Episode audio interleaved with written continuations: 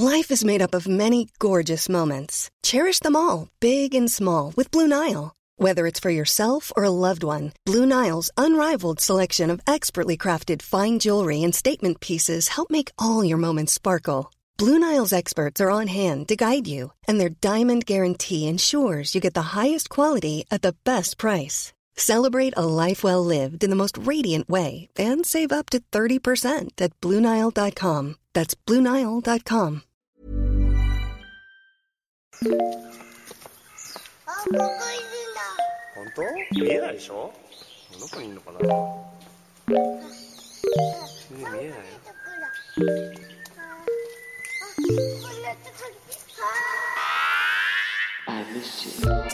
What's good, Internet? It's Monday, August 17th, and you're listening to Waypoint Radio, episode 337. I'm your host, Austin Walker. Joining me today, Ricardo Contreras. Yo. Rob Zacny. Good morning. Patrick Klepek. I'm here. I don't know why I sounded so definitive at the end there. I was like, and Patrick Ah, he's Klepek. here. Boom. Rob, is that orange juice? Is that beer? Is that a Oh. Radler? Is that not? Nope, it's a blue moon. That's it pretty looks like a blue moon. Yeah. It did look. Look, it's a cider, so it's a juice. Right. right. Okay. All right. Sure. Okay. Fair. You know, happy Monday, everyone. Let's go. Rob Let's had a late a late embargo last night, which we'll get to for sure. You, you, your review of Microsoft Flight Simulator is up. I'm very excited to read it and to talk to you about it. But we do have some. We have to hit. We pro- we should probably just open up on news from last week that we that we just missed. It's always it's always good when news happens right as it close the podcast. Yeah. um yeah we saw that thing come come together moments after the pod right Well, I pay I pasted a link before we did the podcast. I was like, "Hey, this I think this is a big deal. I'll get to it when we're done recording," which is true. I did get to it. We're done recording, Yeah. and then it and then it snowballed. Yeah. uh, it from escalated from quickly. it, it escalated quickly but also it did escalate according to exactly what you think In some way, yeah. In some ways, it did not escalate quickly at all. In in some ways, it was just you know somebody uh, laying out a map and Right. just you know is, going is, along their quest journey. Yeah. is it escalating They knew it quickly would- when you raise the curtain before a performance like no the performance was planned all along Yeah. you know um, so Fortnite developer, this is the, headline here on, on your story. Fortnite developer Epic Games is suing Apple for anti-competitive practices. After Apple took Fortnite down from the App Store, the developer filed a lawsuit in retaliation. Patrick, do you want to set this up a little bit so we can dig into what the hell happened? Yeah. The, uh, so on uh, was yeah. So Thursday morning, um, the the uh, the story that I mentioned that I pasted into our Slack that was like, oh, I'll get to this after the podcast was um, that uh, Epic announced on Thursday morning they had added the ability to um, purchase V Bucks, which is the in-game currency to buy cosmetics, uh, you know, uh, costumes and etc. Um, uh, in in Fortnite um, through directly through Epic and to sidestep um, Apple's uh, in-house, you know, payment processor and Google's uh, equivalent on on the Google Play Store, um, and that is important because you're not allowed to do that. Uh, you are not able. You the way uh, the uh, the App Store and the Google Play Store function uh, is that if you are listing things in that store, um, every transaction for video games, and I believe this includes you know DLC uh, or, or you know microtransactions um, and purchasing of a game outright.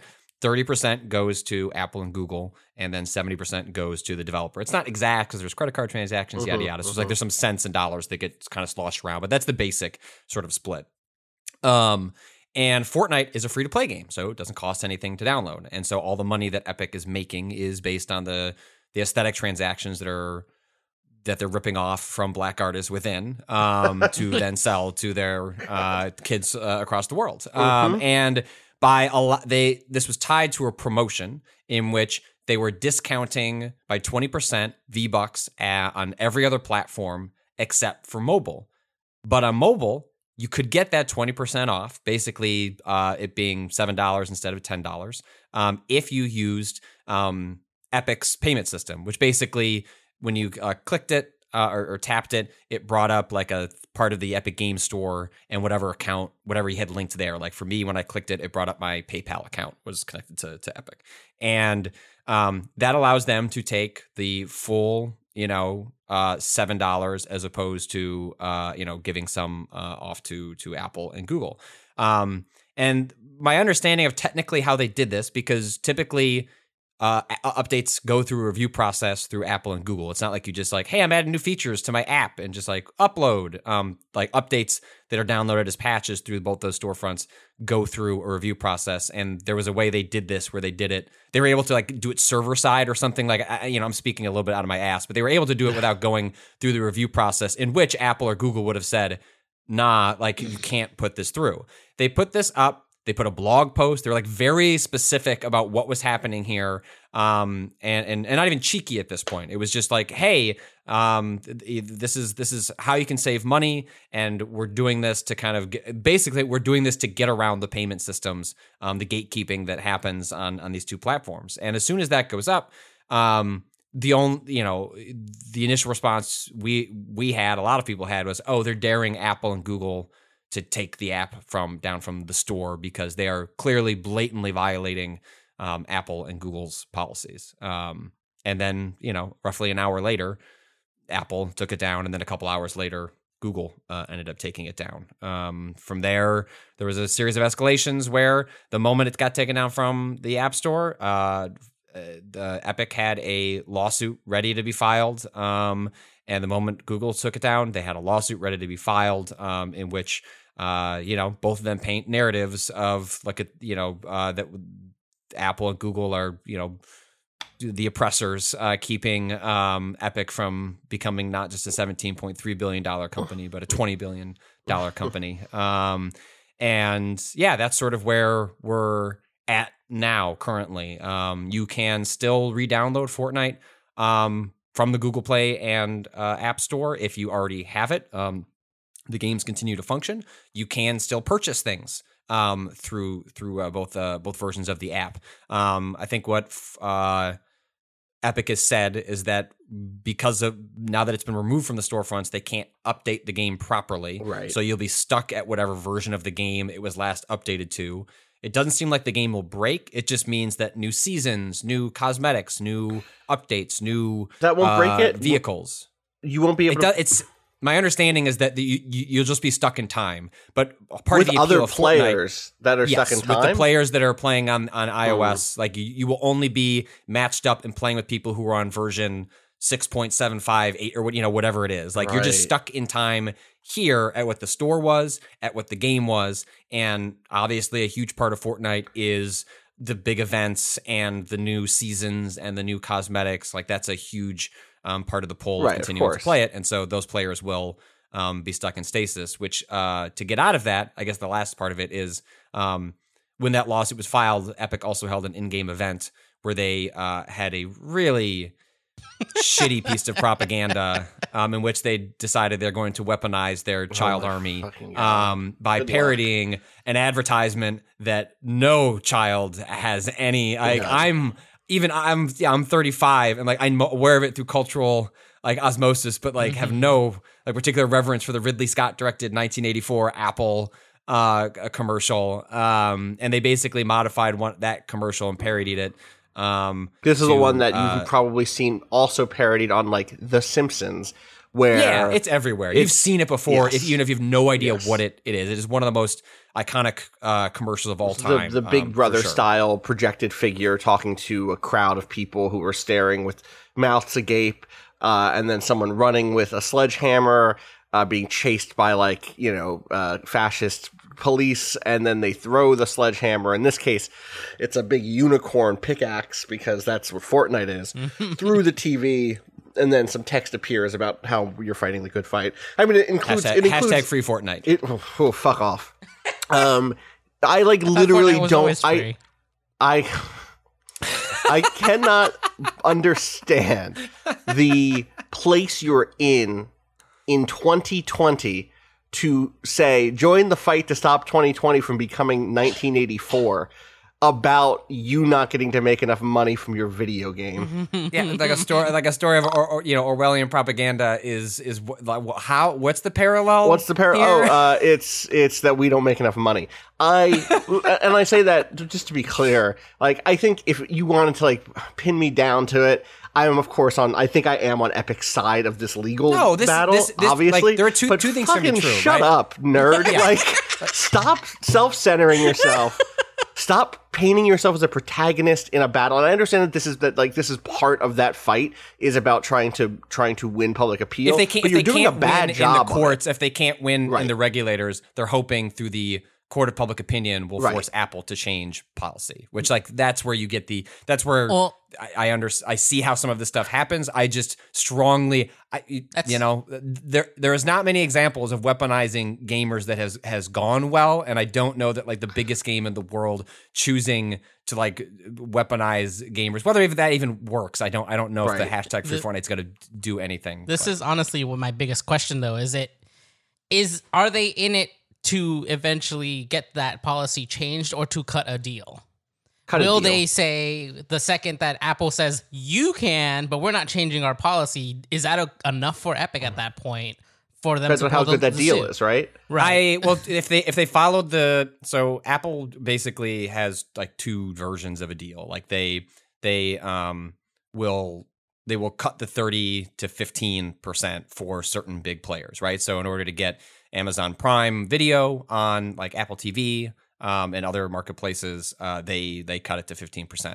Um, I believe Netflix for a while was doing the 15% deal, and then Netflix at some point was like, "Yeah, we're good. People want Netflix enough that they will go to a browser, sign up, and then go into our app, and we're just not going to deal with um, Apple uh, anymore." Um, and so, um, but what's like critical about so I I emailed Epic to ask like, hey, if Nintendo if or if uh, Apple and, or, or Google was to offer uh, 1585 split, would Epic Mm. take that and would that satisfy them? No response. I I I. I I understand what you're saying, Cado. That like, will they just take the sweetheart deal that other big companies Right. get offered? I do feel that in this case, it's sort of it's more all or nothing because it's hard for me to imagine Apple, who is like they're they poked they didn't just like they they poked them in the eye on purpose, Mhm. Right. and so I could see like Apple also has you know trillions you know more than enough money to to to to let Fortnite slide to the side for um you know a lengthy period of time and it's not going to touch their bottom line whatsoever. So I I think this is part of a long longer gambit from uh, and a bigger one from Epic in which they look at the US is like toy, you know, we like, you know, Apple, Amazon, Facebook, and Google, like the heads executives were hauled in front of Congress for like all told, like a, a pretty decent sort of like in turn like what we expect from congressional oversight hearings. Um, it at least shows there there is evidence in the water that both parties are interested in regulating tech, like for for to what ends and for what reasons are pretty different. But I do think there is a scenario where in the next five years there's like regulation coming for somebody in Silicon Valley. Um, and in the EU, where it's like much easier for this stuff to to actually go through, um, there are there is already an antitrust um, uh, investigation into the App Store specifically that was instigated over the years by places like Spotify that ha- um, made the point that uh, when things like Apple Music were introduced, when you ask Siri to Mhm. play a song, you you couldn't until recently. You know, now when you like, like you know, say, hey, you know, whatever, uh, like play blank, you have to add on Spotify, which is what I do constantly because, like, almost as a point, I'm like, Apple Music would be easier and it has all the same music, but it's like I- we just have the family plan on Spotify, and so I'm always saying on Spotify to the point where my daughter, when she requests things from something in the house, she knows to say on Spotify when she asks for like Cinderella or something. Um, so they're like there has been movement, and that's so that's point that's like uh, that's evidence of what Epic is trying to do. Where Spotify made a fuss in the European Union. Uh, regulators started looking into Apple, and I don't even think that there was regulation applied, antitrust regulation applied to Apple to get things like, uh, like this year in iOS 14, you'll be able to just switch Spotify to your default music player, and that's just happening because Apple's like, yo, yo, yo, Slow okay, down. you know, fine, right, like right. we'll just do this. And I think I ultimately think that's what Apple is counting on, or what uh, Epic is counting on, is that they're gonna if you go reach go reach the just before uh, the Apple's big developer conference this past June, there was this whole kerfuffle over this uh, app, Hey, which is an email program that wanted to do something very similar to this. They're like, there's a lot of blood in the water with Apple and its App Store, and I think Epic looked at this moment and said, "Aha! Like now is the time to throw up a fuss about it," um, because they think that Apple is just going to throw up their hands and um, probably just give everyone an 85-15 split because if they cut like they what Apple can't do is they they pre- realistically for what like their all their growth is tied to what's called services, which is making money off of uh, data storage and Apple News and Apple Music and Apple TV Plus. And if you if you read the finan like this is all estimates from places like Sensor Tower and other analytical firms, but Apple's services is largely in the App Store, and the money they make largely in the App Store is games. And the games they make the most money on are uh, gambling adjacent or games like Fortnite, games that are heavily tied to intense microtransaction uh, uh, transactions with players. And so if you suddenly allow Epic, like let's say they didn't it's it's not even 8515, it's like, yeah, fine. You know what, Fortnite, you're allowed to go around do your own payment system. Well, then every other big, Mhm. you know, uh, Clash of Clans and everyone else is going to, yeah, we're gonna we're gonna do that too. Um, and that was going to suddenly d- uh, vastly undercut one of like their major revenue sources, or at least uh, sources of, of growth currently. What what stops us from seeing the Steam solution, which was uh we're gonna give Start a your own store. huh? Start your own store. Oh, no, no, That's no, what no. They, they proposed in the lawsuit. No, no. Uh, uh, what what Valve has done with big publishers and big games uh, in response after Epic, uh, the Epic Game Store launch was they said, okay, we're going to do a special deal for any games that ma- that bring in X revenue. We're going to start giving a better deal to the games that are making more than that. Uh, which Yeah, was like I- when I've year, read right? critics of, of Um, Apple, were like ways they could handle Right, that, so, so like, like- that would be one version of it. It was like, hey, for under X amount of dollars, you know, one deal under X amount of dollars, another deal. Like there, are, that's what the Unreal Engine, Right, you know, does exactly. Um, so um, and, and so um, at that point, you at that point, Apple doesn't have to to give small developers anything. All they're doing is giving their big, big, big partners slightly more. You know, which uh, is on yeah, which, which is how Steam works, It's- is, it- if what I understand, is right? that's, Where like that was indie the deve- change. yeah, Yes. yeah, indie developers, you know, have to pay the higher royalty uh, split, and then like Activision, et cetera, like they come in the gate not having to do anything. They're just big, Yes. And Steam just says, "Hey, fine, actually, your split Uh, be better." just which, just to which be is as clear as possible, the way that works now at Valve is 30% of all games on Steam, with exceptions made for some smaller developers uh, in the Steam Direct program, and then and then after you make 10 million dollars from your 10 million to 50 million dollar thing, that cut goes to 25%, and then for every sale after 50 million, Steam only takes 20%, which is like really seems weird. Shouldn't it be only the other way around? Shouldn't you like take more as you're making more money? Like that? well, the idea there is you already made us this much money. Don't worry about it. Here, you get you get to keep you get to make more when you're making more.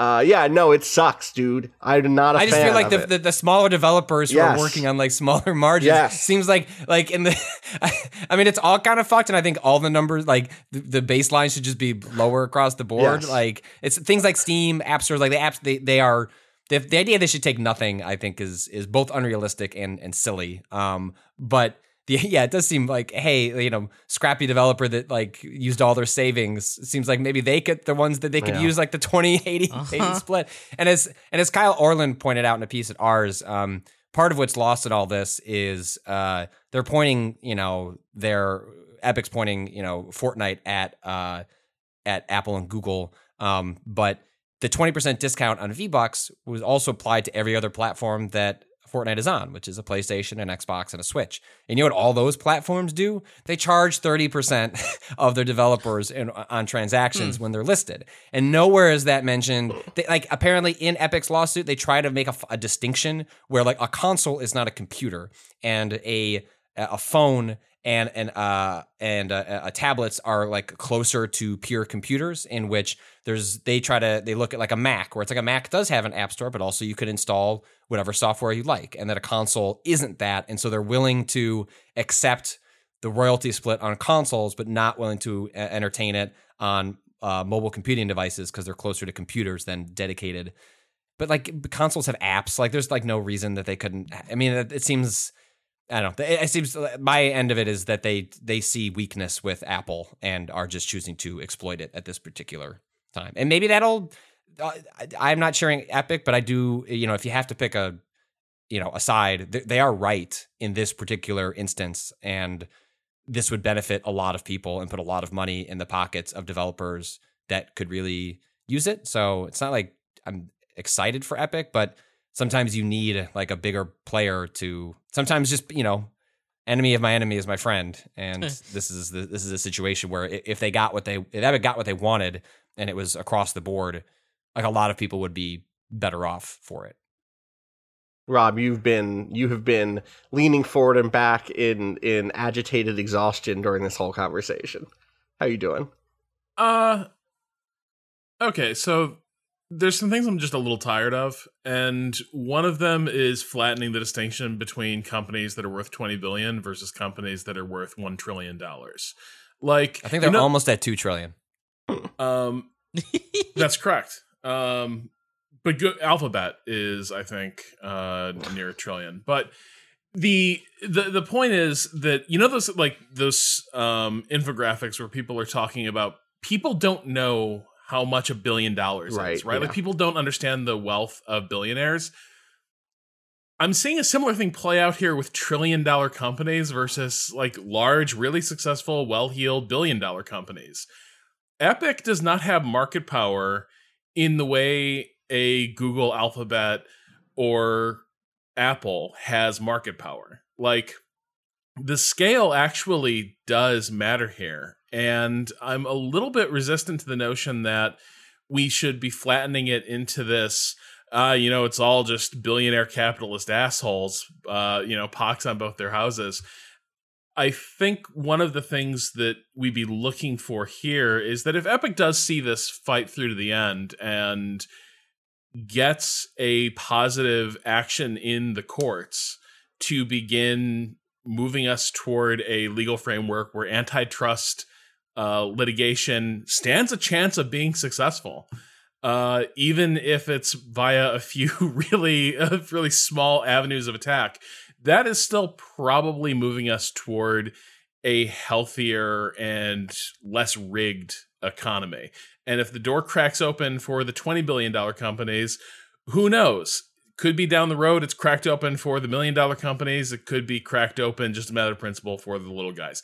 I don't know, but I think the scale matters. And I think we're I think it is a little bit uh, disingenuous to look at an Apple versus Epic and say just two big gaming companies. If you think Apple's like a gaming company, like you're you're off base. Like that's that's not what their business is.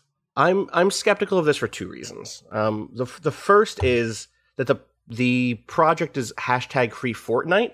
It's not the antitrust lawsuit by itself. It's not we're going to th- send money in, into this. They're trying to win a war of public opinion, which to me means the real project there is at the end of the day. The, the antitrust case has nothing to do with public opinion. That'll be done in the courts.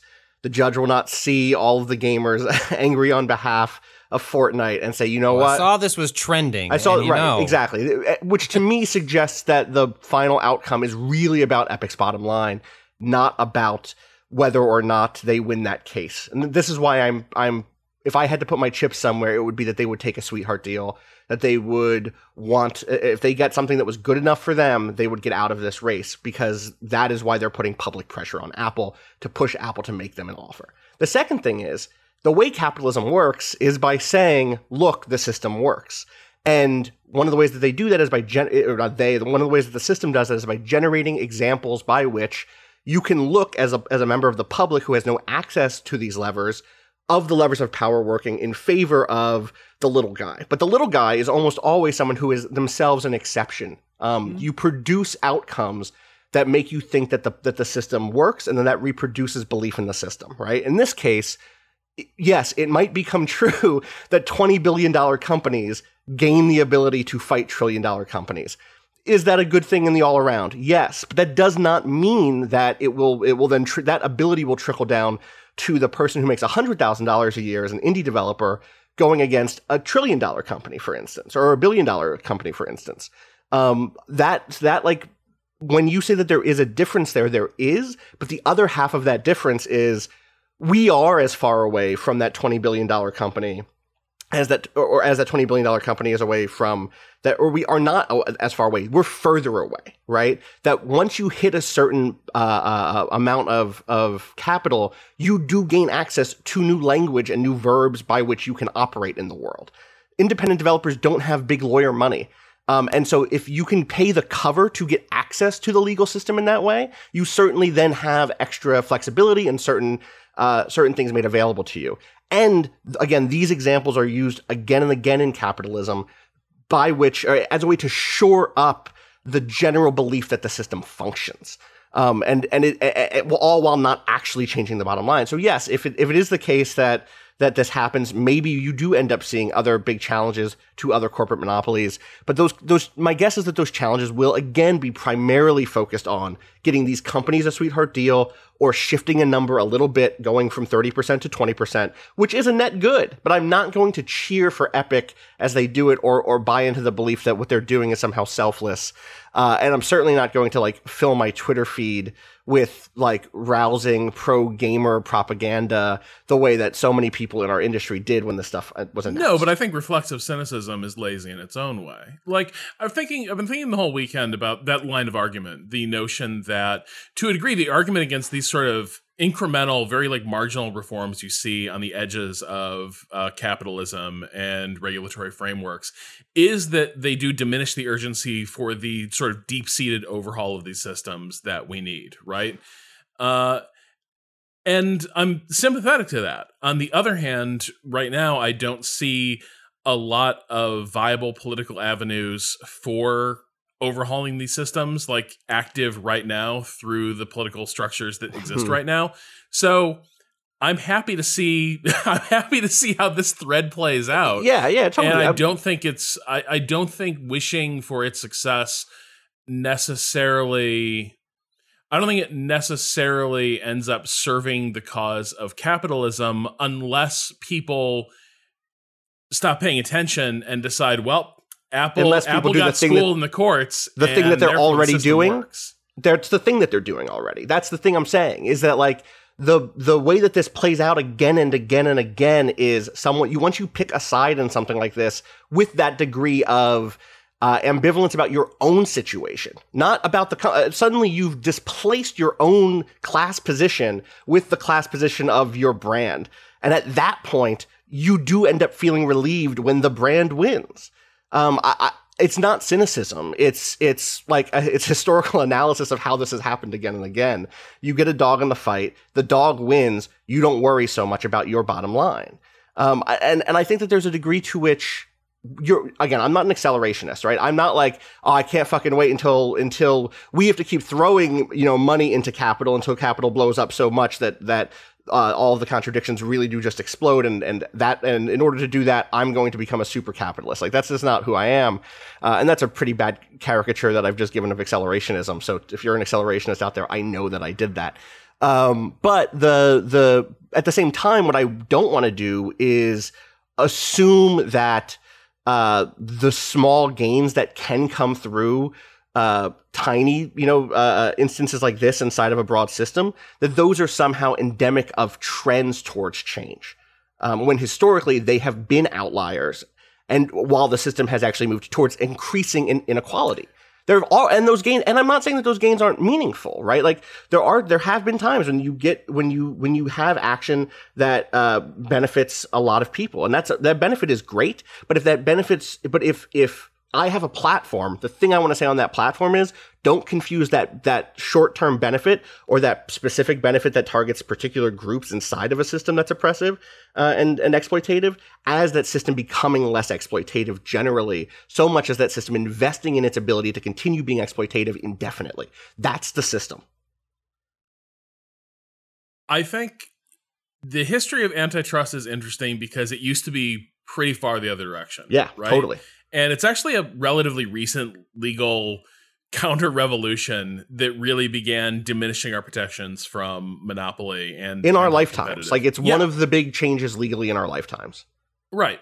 And so there is a part of me where like I was sort of too young to see that part of the legal framework unravel. I didn't know what it meant as mm-hmm. it was mm-hmm. unraveling, but I do look at this and I'm like, I don't know what it would look like if you had a generation, and certainly the way national politics and the courts are right now, we're probably still a long way away from mm-hmm. that. But I don't know what it looks like to begin seeing a functionally like regulated marketplace. Like, because my entire life has been the story of seeing the threads of that be ripped Totally. apart.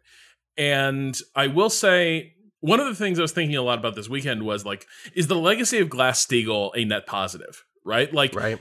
Glass Steagall, its great success was making people think Glass Steagall wasn't necessary uh, to manage finance. Right? Was it wasn't necessary to keep savings banks away from investment banks and keep those lines of business from from crossing. Um, and we saw where that went.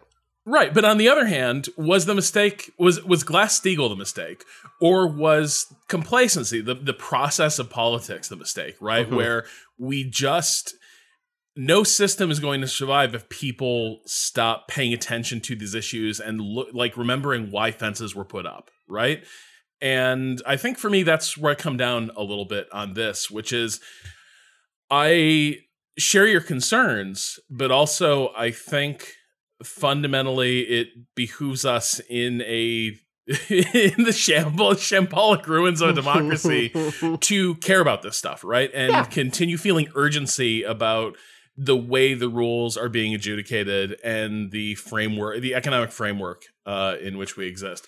Yeah, Last I, I just- think that we, I think we agree on that. Like, I, I just want to Yeah. be clear. I'm not saying put your head in the ground because the the Titans are fighting and you just should cover your head and not watch. Please watch. But for me, it's like make sure that you that you understand what the circumstances are, what's at stake, the what your what your class position is in this, not without without letting it like without being sublimated into some belief that like this does open the door for you or this proves that your own exploitation isn't happening because look here is an example of it going right as long as you're paying attention to, to what these outcomes actually mean for these for these stakeholders like I, I think that that's completely the right call Here's a question for you guys though.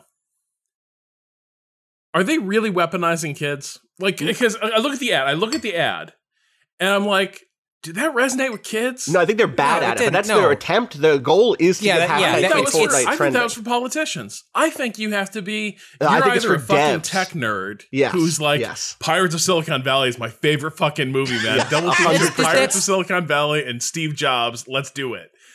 Hey, go go read go like go read up write ups of Tim Sweeney's politics, and you can see an immediate through line to why someone like him would be like, yes, the 1984 ad is that's very clever and um it falls apart immediately upon any sort of like real scrutiny Mhm. of the politics is trying to uh, unpack. Uh, that feels. I mean, yeah, may- maybe it's aimed at I think it was aimed I'll- at I get- I don't journalists at trying to sneak in a story Yeah. at four, or, you know, four p.m. on a Friday, or if it was a Thursday, not a Friday. But it was like Thursday. it's it's catnip to some degree. It's like, whoa, look, it's it's they're cl- it's doing the thing. clever. It's just the actual thing they presented was terrible. Right. But the like the whole act like when you when you look back at everything that occurred throughout that day, even though it quickly became clear that this was a, a piece of performance art to to a certain degree, uh, you know, uh, when's the last time we've seen like it was pretty like I- you know I can pick apart uh, uh, some of their aims and some of the consequences of that, but I, it's I to my knowledge cannot remember the last time I've seen something play out like that. It was no, I absolutely I mean, enjoyed fa- the the the wrestling the of it. spectacle You know it. what I mean? like it absolutely was. You was. called it a work. I did call it a work. It was a work. Yeah. I did immediately. I said this. It was as soon as the ad went up for the 1984 thing. I was like, oh, this is a work. um, and it's a great gimmick. And it's a you know what? Listen, listen. That's the the, the amazing thing of, of of Tim Sweeney coming out and revealing an NWO shirt underneath. Like, all right, let's go. I'm down. um, uh, but that doesn't mean that I'm at the same time. Again, it's like recognizing it as a work means then uh, evaluating it on that level and not evaluating it on the level of everyone here is being completely sincere. Not that there is no well, and that's and there, that's but- the issue with once the uh, it went out, seeing Oh s- certain members of the gaming community immediately start using that hashtag. Like, come come the fuck on! Like, what what do you don't? I yeah, I don't want to read. I don't want to read other tweets. I'm not going to go down this road, but just know that we're not going to do this. there. We're going to let Do the work yourself. You know. You know. You know. I'm just saying. This Some of it got I was deleted. checking out that hashtag, and it did Oh, not seem, really? it did not seem like the youths have joined the revolution. It does No, not they think it's like corny as shit because they don't get the reference. They think it's corny as shit, and all of them want their parents to have jobs again. Like it's not Right, Hashtag but Free that- Fortnite feels like Also, what are the kids supposed to do? There is no actual call to action in the video. Correct. There's not like a, a, a you, you're not calling your congressman. You're like, what do you supposed to do? Like, Sunrise there's movement, no phone. but for IAPs. Like, what are you? But uh, that's what I mean. Like, they're almost uh, uh, surely on a family account on on this app store. So it's like the parents' credit card is like, like what is the what? Who, who are they complaining to? Are they adding Apple They on Twitter? use the kids the don't use. Twitter. But this is the thing.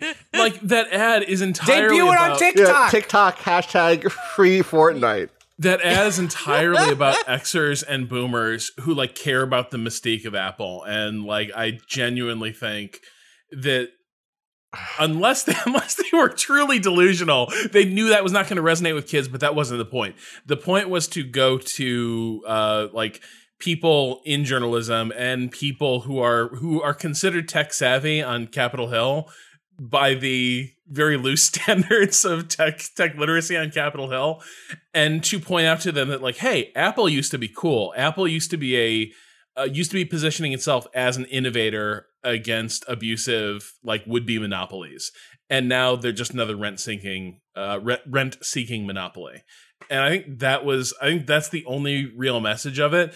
If it was meant to like bring the kids out in the streets um mm, didn't didn't seem So- to didn't seem to work On TikTok, some Yeah, of I the linked- trending hashtags right now.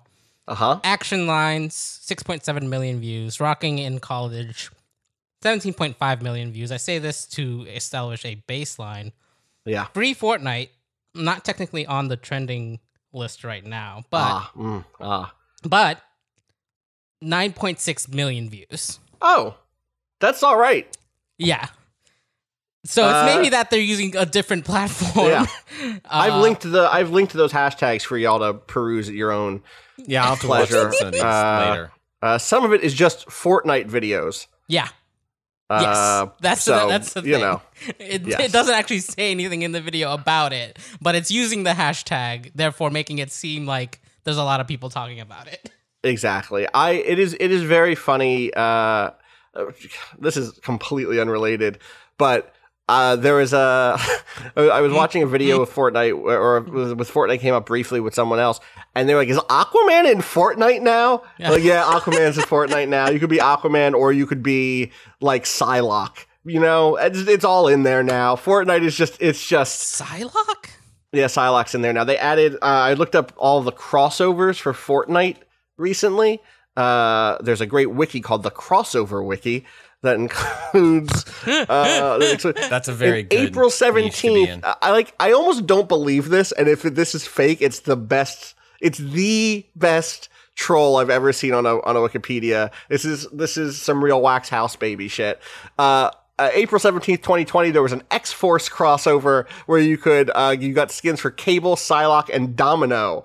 Three three Wow. real Marvel classics. my face Wow. No, these seem to be real. These seem to be real. Who in 2020 is like, I gotta play Cable and Domino? I gotta. Domino is hot shit right now. there was not like an X Force movie I missed, right? They were Domino's well, in- So they're Uh, one of those, uh, what's it called? The guy with the red suit, Deadpools? Deadpool's. Yeah. Oh, a was she in a was dead? Was she in a Deadpool? She, She was in a Deadpool. Yeah, and De- Deadpool two before Okay. the uh the, the the the sale happened to Disney was like working towards uh An X Force thing. Okay, and Deadpool was the previous. Was the pre- uh, Deadpool was a playable character in Fortnite April third, 2020. So that was like the lead in, and then boom. After that was Psylocke was Yeah. also in the last like X Men movie, right? that makes sense. Yeah, almost certainly, right? Has And I, I think. Cable Yeah, that's was in that's the one that uh. Olivia Munn uh, right. played, yes, right? That was who. Yeah. Go, yeah, go. She had some. And Cable was also in about the it was same movie that Domino was in. in right. the same- yes. yeah. Yes. Yeah. Okay, that makes sense. Yeah, Josh Brolin. He got to be Thanos and, And, uh, Oh, was he And and Cable Cable? in the same wow! year, Shout out yeah. to Josh Brolin. he Look was good. you. Deadpool two is a bad movie. Deadpool one is like pr- is like pretty good for like I what I, but he's he's good in it. Okay. I don't need to. I I'm don't hearing need us to go down Deadpool. this this Marvel. I know, we gotta stop. I'm closing. I'm We gotta take a break. We're gonna take a break. with my hammer, being like, Oh, I, yes, gotta, I gotta save Patrick from this. Patrick, you can be free. Let's talk about Lovecraft Country. I'll do that for another do that 45 Yeah, minutes. do that next time. Great. Uh, we should. Mm. All right, we'll be right back. We'll talk about video games after this.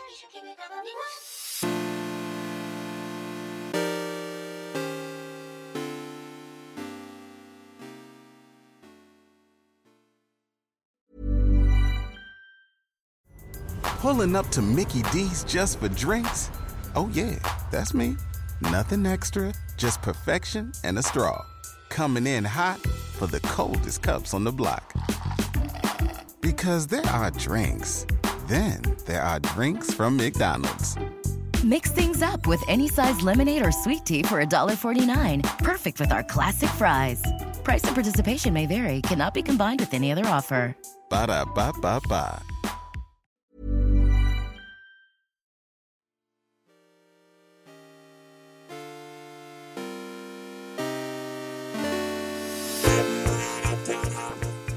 All right, we're back. We didn't really go anywhere. We kind of talked through what we normally we normally we go like let's go to a break, and then there's at least either, either someone takes a break or there's like a five second quiet moment. We just talked all through it. Cado, you deal with that.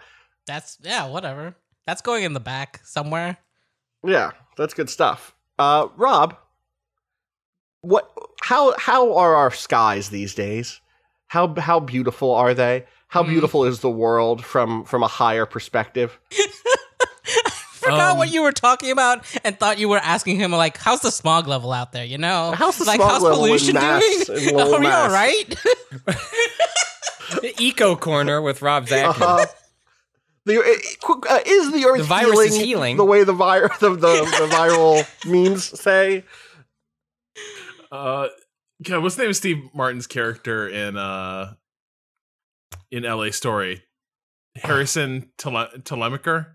That sounds like it could be right. yeah. The the wiggy weatherman? Yeah. Uh so i am i have been flying uh the the friendly skies as it were. Uh i've been playing microsoft flight simulator and Woo! it is indeed an impressive and very pretty game.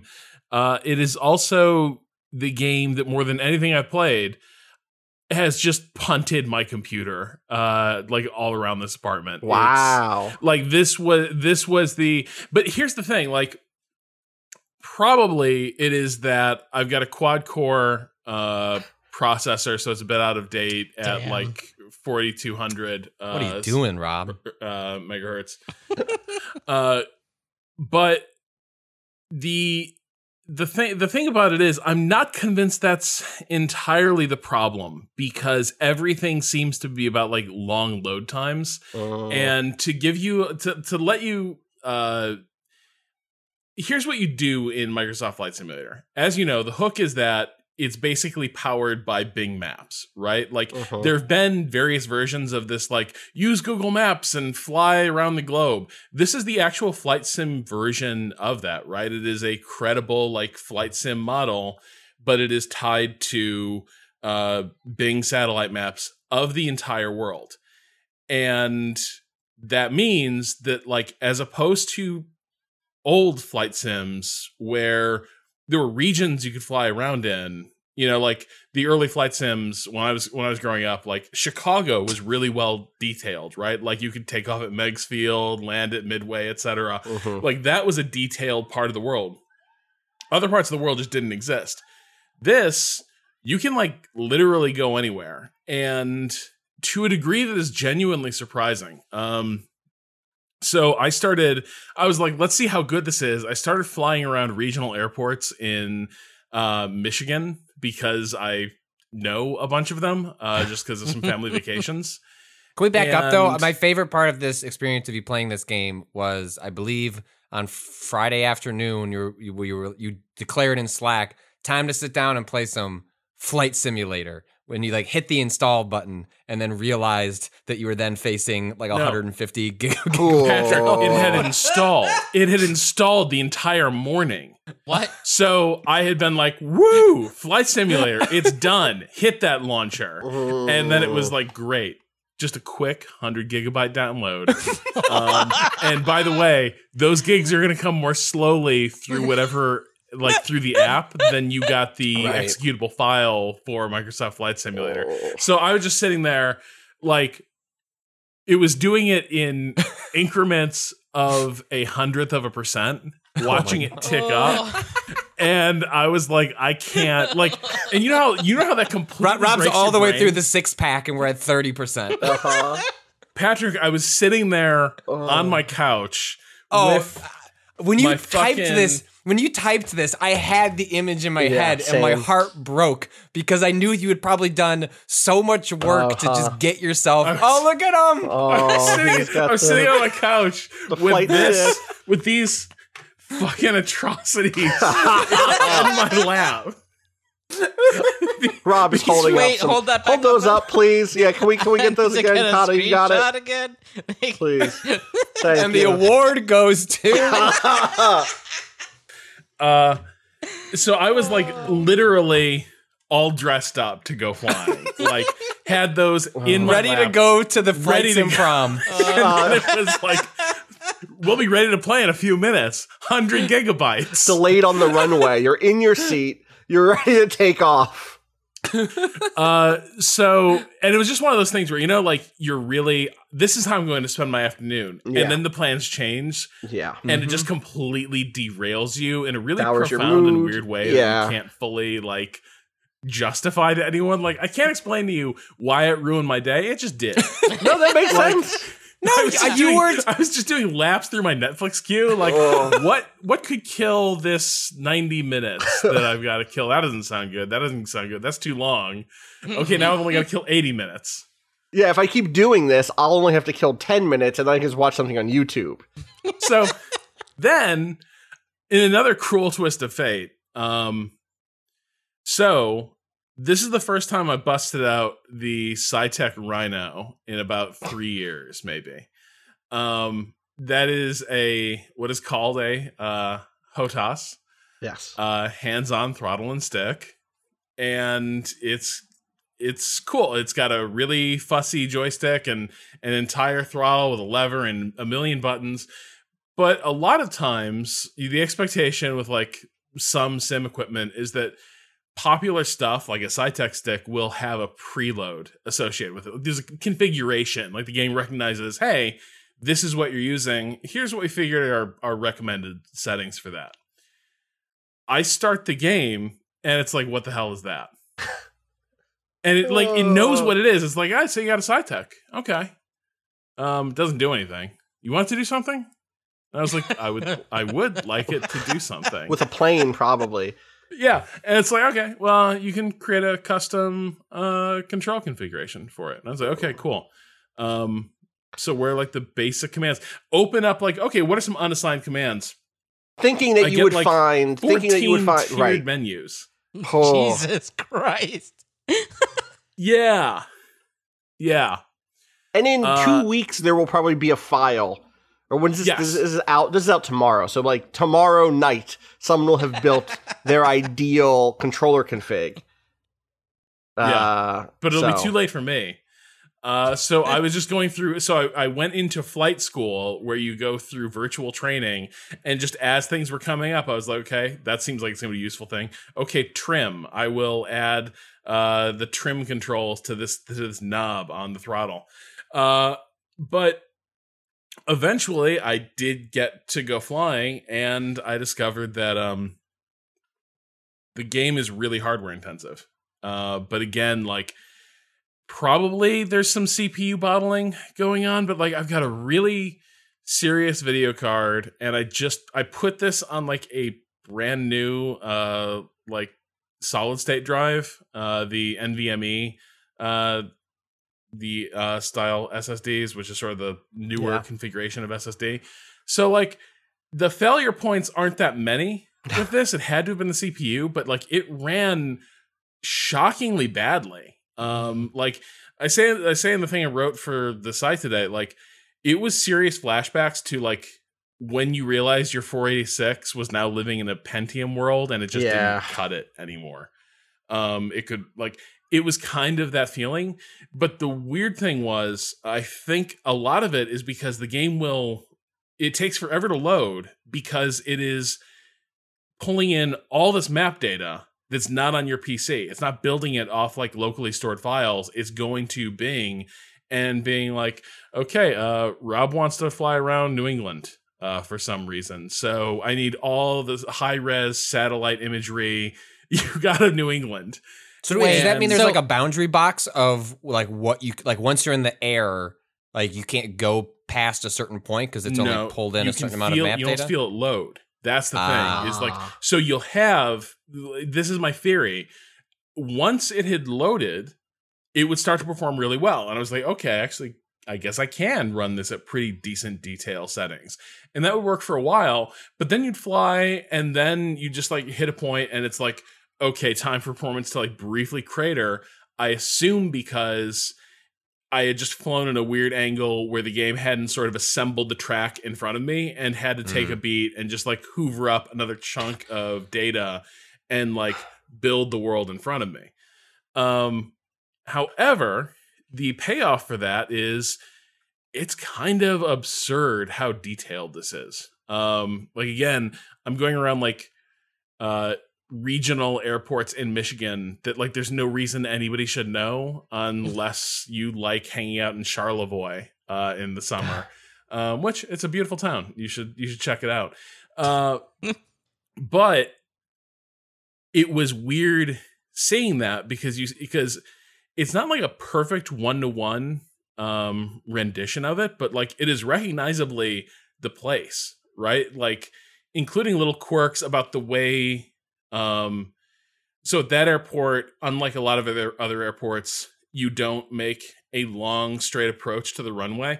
I don't know why. Uh, my partner thinks it's because there were some noise complaints, and so what planes have to do is they basically fly and then they make like a hard bootleg left turn and just fall like a oh. fucking stone onto the runway and that's how they land That's and this was the second place I went to go for a landing after like qualifying as a pilot and like learning how to land the plane.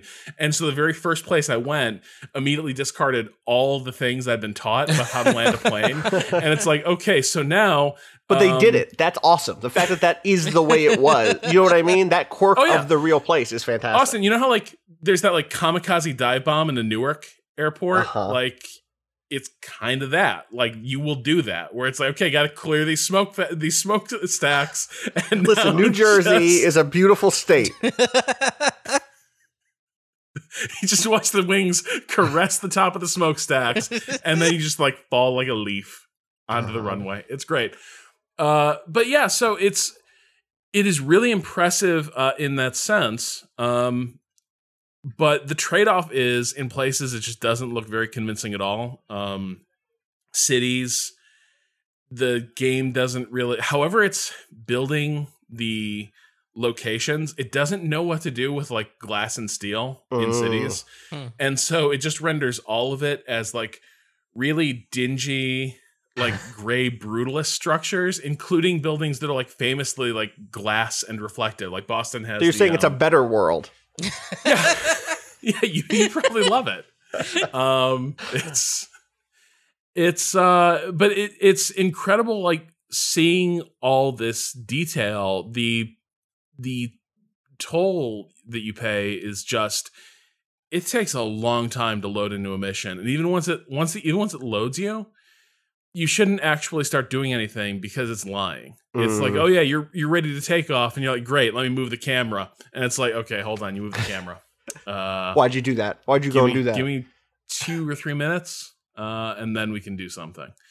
Um, but once once you're actually around there flying, like it's really impressive. Like it's ridiculous. Um, this is probably it's been a while since I've flown anything like this. Um, I haven't played a game with like a fully functional virtual cockpit in ages, but that's kind of what you're dealing with in this game, where like you're looking around the cockpit of the plane, and it's like a one to one recreation of the real thing.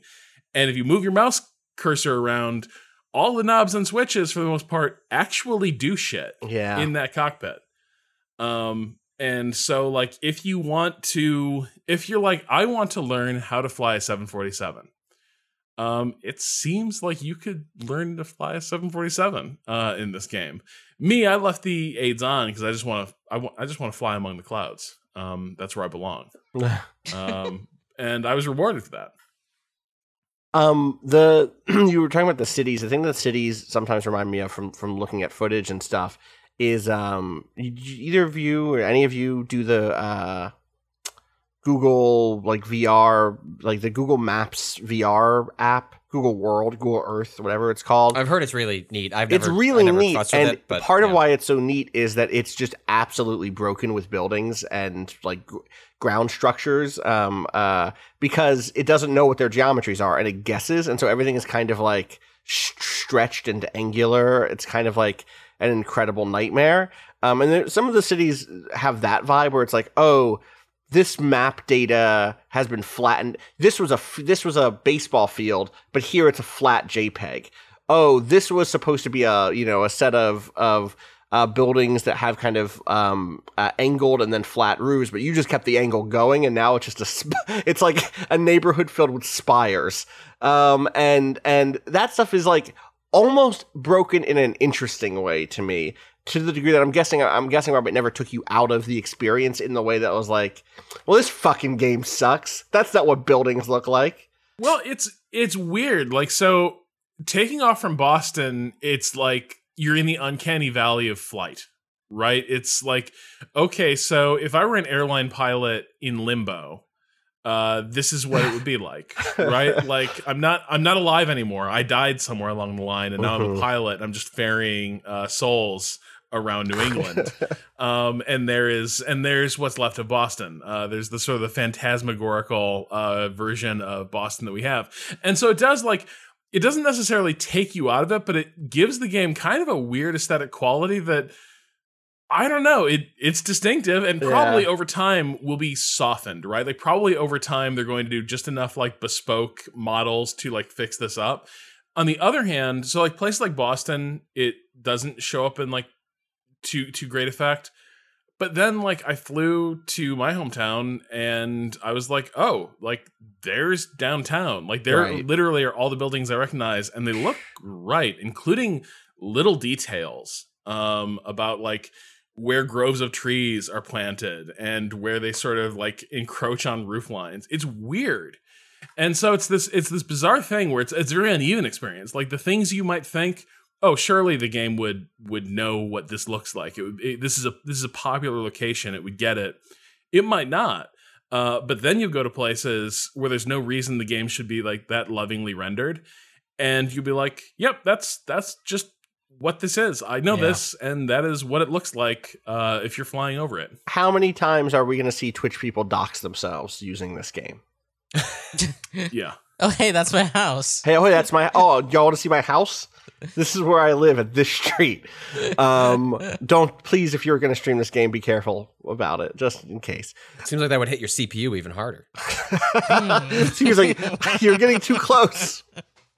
Um, the, the I, I guess what, one of the things we I would love to hear just a little bit about here is just like game structure, like the the what do you what is is there a meta structure? Are you just choosing an aircraft location and like a run basically, or are you saying like okay, I want to fly from JFK to Heathrow and then like in this plane in these conditions etc Yeah. and then and then is it building anything around that choice or is it just kind of a sandbox in that way It's mostly a sandbox, uh, which has always been what Flight Simulator Yes, has been. This has always been.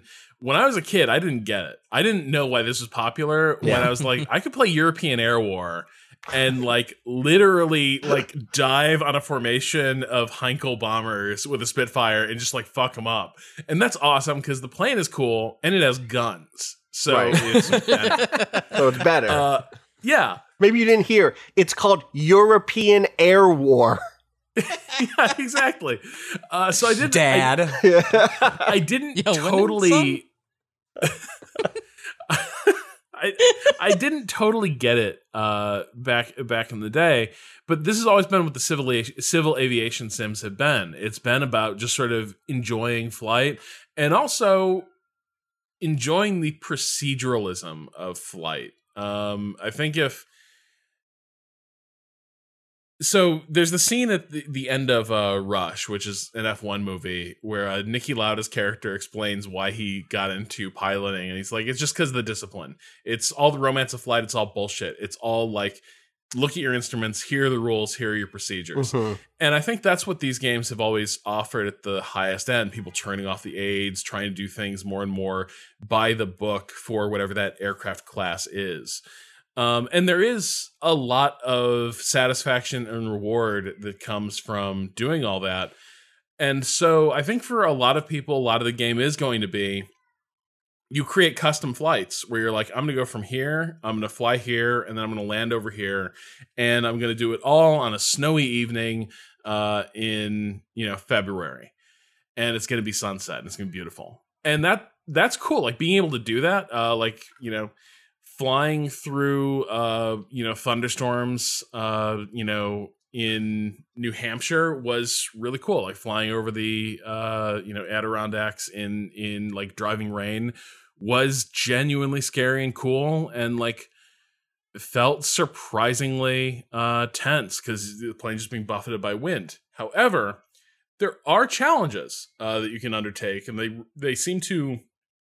It's kind of a live game situation where it looks to me like their plan is to do this maybe weekly, uh, but there are basically navigation challenges. Okay. Where can you fly without like GPS? Like, can you like navigate using your tools uh, from like point A to point B? Um, you know, you're not going to That's have like a little like you can't you can't hit M and see exactly where you are. Like, you actually have to like figure out It's the how literal, you're gonna like fly this journey. the literal Patrick dilemma was Patrick. never seen again. Yeah, exactly. Patrick lost to the clouds. Oh, it's Patrick terrible. just, just went up and went, uh, I'll just see if I go really high, it's kind of like a map. dude it's so it is amazing how quickly you realize that you would just you lose all sense of uh like direction. Like you fly into a cloud and within 30 seconds you've somehow pitched the plane outside because you're like oh i'm correcting for the wind. Like i'm i'm keeping this thing straight and level. And then you Oh. come out of the you come out of the cloud and like the ground is rushing toward you Oh and you're like i had no idea i i did that. And so you learn like just watch your instruments. And after a point, you're just like not flying. You're not looking out the window. You're just like staring at the artificial horizon, being like, okay, cool. Uh, gotta, you know, gotta touch it a little back to the right. Love it. The other challenge you can do um, is like basically, uh, I, I think it's like bush pilot challenges where it is basically fly long distances over like sparse terrain in like a really lightweight aircraft. Mm. Um, and so like, can you, you know, can you fly around, uh, for instance, like long dark type shit, right? Like just the the northern reaches of Alberta from like nowhere in particular to nothing much. Can you do it, uh, you know, safely? So there's there's a bit of that as well. I haven't gotten into too much of that because I am also not a master navigator. Uh, I am I am not ready Oh, to hmm. to take this on. I see. Uh, just it's just a just a few couple blocks, away. Yeah, it's just a few blocks. we'll be right there. It's just around. It's a great little spot. yeah, just a couple of blocks. Um, I really want the How long does it version take of to fly a square? it's just two squares away. Uh, the um, the thing I really wish is I don't wish, but like I was secretly hoping that there would be an almost Euro Truck Sim element, or not element, but like campaign mode here that starts you out with like a nothing little, you know, a nothing little biplane uh, that it lets feels like you. it could build to to that. Like it makes sense to to start with the, the audience that's an underserved, ignored. Like Microsoft this is the owned game. this space. Yeah. yeah. Like this is the thing they were doing in the '90s. Microsoft Flight Sim. Yes. Like was the same with uh, Microsoft. Also was like made the best golf game. Links, right? Or wasn't that, That was they, they were making one? There was access, right? Didn't they Yeah. get bought by Microsoft though? I feel- can't remember. Anyway, but I remember that it was of that era, and um, it makes more sense to start here. And then if it's popular, like you know, like Rob mentioned, the the challenges is like where you start to build. Like, oh, then you would do a you could see like a campaign mode that was like on Microsoft Game Pass like a year from now to Love like it. get people interested. It's they do a decent job. For instance, uh, when you go through training, you have a virtual instructor who's actually really engaging and charming, and tells you like, uh, It's Drew Scanlon. I was going to say, is it is it Drew Scanlon? Rob, I would pay good money to watch you and Drew Scanlon play this game together. That's all. Putting um, that out there. Drew is dead to me after he did not express appropriate sympathy for the fact that the controls weren't mapped. He was like, "That's just flight sims." That's that's And I'm like, I'm not here for that. wow.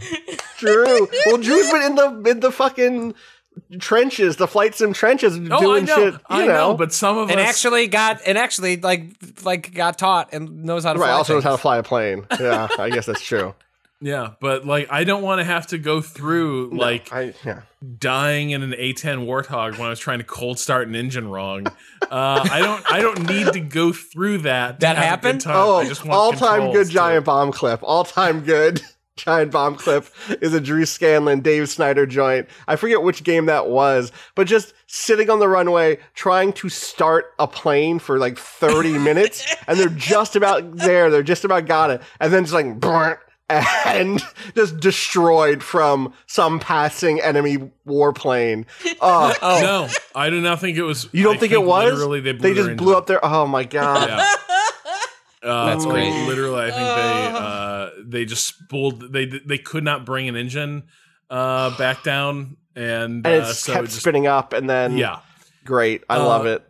but yeah, so I I think they showed some capacity to do some character development with the uh, training, and to the point, like what you guys were both asking for, uh, was actually kind of done with um, a game called Take on Helicopters. Did did this ever cross your radar? I know the name because it's so idiosyncratic. Um, Okay, so Take on Helicopters is like the X-wing alliance. why wouldn't it be take off helicopters? Because helicopters take off. They don't take on. They take off. Because then how else would you explain the no, but you, pencil you take them on. Like, are you ready? I Are you strong like- it enough feels to like be a threat. man? yeah. I, and here, All let me tell I'm- you, I'm not. Have you seen a helicopter? so here's the thing what that game was was you come home as literally okay Already a great lead into a flight sim. you come home after being discharged from the army following being shot down in afghanistan like some shit went down in afghanistan Uh-huh. and you come home to your family's helicopter company in seattle and they're like they're the player to takes on the role of a civilian helicopter pilot. Harry Larkin's aviation business has fallen on tough times. Oh, no. Built up over decades, it's now only days away from closure. His sons face an uncertain future, struggling to save the company their father spent his whole life building. Together, they must take on contracts and competitors. Together, they take on helicopters! Dude, and so here's the fucking wild part, okay? It's oh. corny as hell. Take on like- helicopters DLC, Hinds. Okay, well, we're probably jumping the shark at that point. Uh, because that company, if the Larkin company's flying Hinds around, something's probably like gone. Like, is that the PMC expansion where it's like, well, Dad's company went under? Well, it's from the- it's- I gotta go back to work. It's from the Arma developers, though, right? Yeah, So, that makes uh, sense. So wait, what's is this I- is this basically? So I played. Uh, I didn't play any of Microsoft Flight Sim uh, or any real flight simulators, but I was like really into Wing Commander and stuff like that in the '90s, and I got really into Simcopter specifically. Like I loved fucking Simcopter because it gave the experience of like the arcadey experience of like arcadey slash sim experience of piloting a helicopter, but with like objectives. Like I was like going to help fight fight fires, and you know, I landing was like really difficult. So I, I got really into Simcopter Yeah. like a, a spell. Um, but that's the closest I've ever gotten to like playing one of one of these This games. what- but I liked it because it, w- it was the objective based thing. I, I need I, I I'm not going to be able to do the f- fly to JFK. Like I need like a f- like a Oh, you need a a, fire. ter- a ter- I need a is one of terrorist to those take over the plane at some point to for this to work. I go back to this game because I think I should I didn't appreciate it enough at the time how bold it was and like genuinely I would kill for more games like this. Like Patrick, like what if I told you that there's a mission where you got to fly a Jerry Jones like figure around Seattle because he's thinking about Oh, acquiring a this football is- team. That sounds great. Yeah. that sounds like, great. You're just like sitting here listening to him like rattle off his big fancy man plans, and you're like, "Fuck this guy," uh, or you get to like go on missions where like your brother, you and your brother are like doing a rush delivery of like emergency equipment, but while you're on the radio, it's CB radio shit. You and your brother flying your separate helicopters, and you start getting to the bottom of like, hey man, why'd you leave the family? Like, yeah, yeah, I understood. Like, yeah, you felt called to serve or whatever, but we needed you here, man. Whoa. Like, dad's not doing well. And I was here to deal with so like prodigal son in a helicopter sim, like that's what you're dealing with. It has one of the most harrowing fucking things I've ever experienced, by the way. Um, there is this mission, you get a flashback to like what went down in Afghanistan. Oh So my god. you fly I just want to play this with you, Rob. I don't know great. that I need this to play this. This is the this. hot new Waypoint Let's Play. Our next live stream. Yeah. Like, do you want to know what's going to be on that, that Take schedule? on helicopters. Take on helicopters because Rob is going to take it on for us. there's this mission you get to the bottom of like okay well what happened in afghanistan and you're on like this milk run uh like just ferrying Always um, is. like some supplies from like one base to like a forward fire fire base not supposed to encounter anything. You start taking like ground fire. And like all the game's prepared you for is like just doing civil aviation shit like drop into a hover lower the cargo winch. And now you're in this flashback and you're just flying along your helicopter and suddenly like like rounds start exploding across your windscreen and you like turn and your co-pilot is just fucking dead Oh my god. and then then you start getting the like alarm klaxons and the engine is on fire and you lose control of the, the chopper and you start having to do the game has taught you how to like auto rotate and basically like you control a crash in a helicopter basically you try to just keep it in a flat spin Mm.